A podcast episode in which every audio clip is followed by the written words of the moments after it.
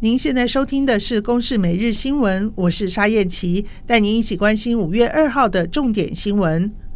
五一劳动节，台铁工会集体休假不加班，透过类火车等疏运计划，交通部长王国材自评五一危机过关。但是台铁企业工会强调，如果没有看到交通部的善意，端午节也会维持不加班、集体休假的行动。王国材回应：启动应变计划，不代表要用这个方式跟工会继续抗衡。端午节不希望再发生了。王国材说：“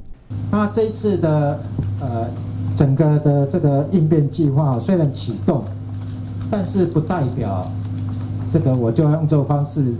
呃持续跟工会来做呃任何的这个抗衡哈。”台中市府和市议会的参会群聚，目前已经造成七名市府一级主管确诊，三名副市长中就有两位确诊，因此传播链有可能会扩大。另外，在统测方面也出现第一例的考生确诊，教育部说明，确诊者依照规定后送，其他在同考场的学生都转往隔离市场来应试，相关权益不受影响。技专校院入学测验中心执行长林尚平说。那第二天还有考试，所以我们透过事务单位的一个呃事先的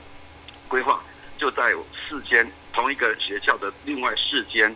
本来就设置好的这个隔离市场，哈，就分别告知他们，第二天他们需要到那个呃隔离市场来应试。中华职棒富邦悍将昨天晚上以五比二击败统一狮，拿下本季第三胜，终止近期七连败。不过，仍然成为史上开季前十八场最差战绩。至于疫情也烧进国内直篮，T1 联盟的桃园云豹昨天赛前传出五名队职员确诊，全队已经进行裁剪。俄乌局势，由联合国主导的马利坡撤离行动已经在进行当中，有大约百名左右的平民撤离。另外，美国众议院议长佩洛西突然访问基辅，承诺美国对乌克兰的支持会持续到战争结束。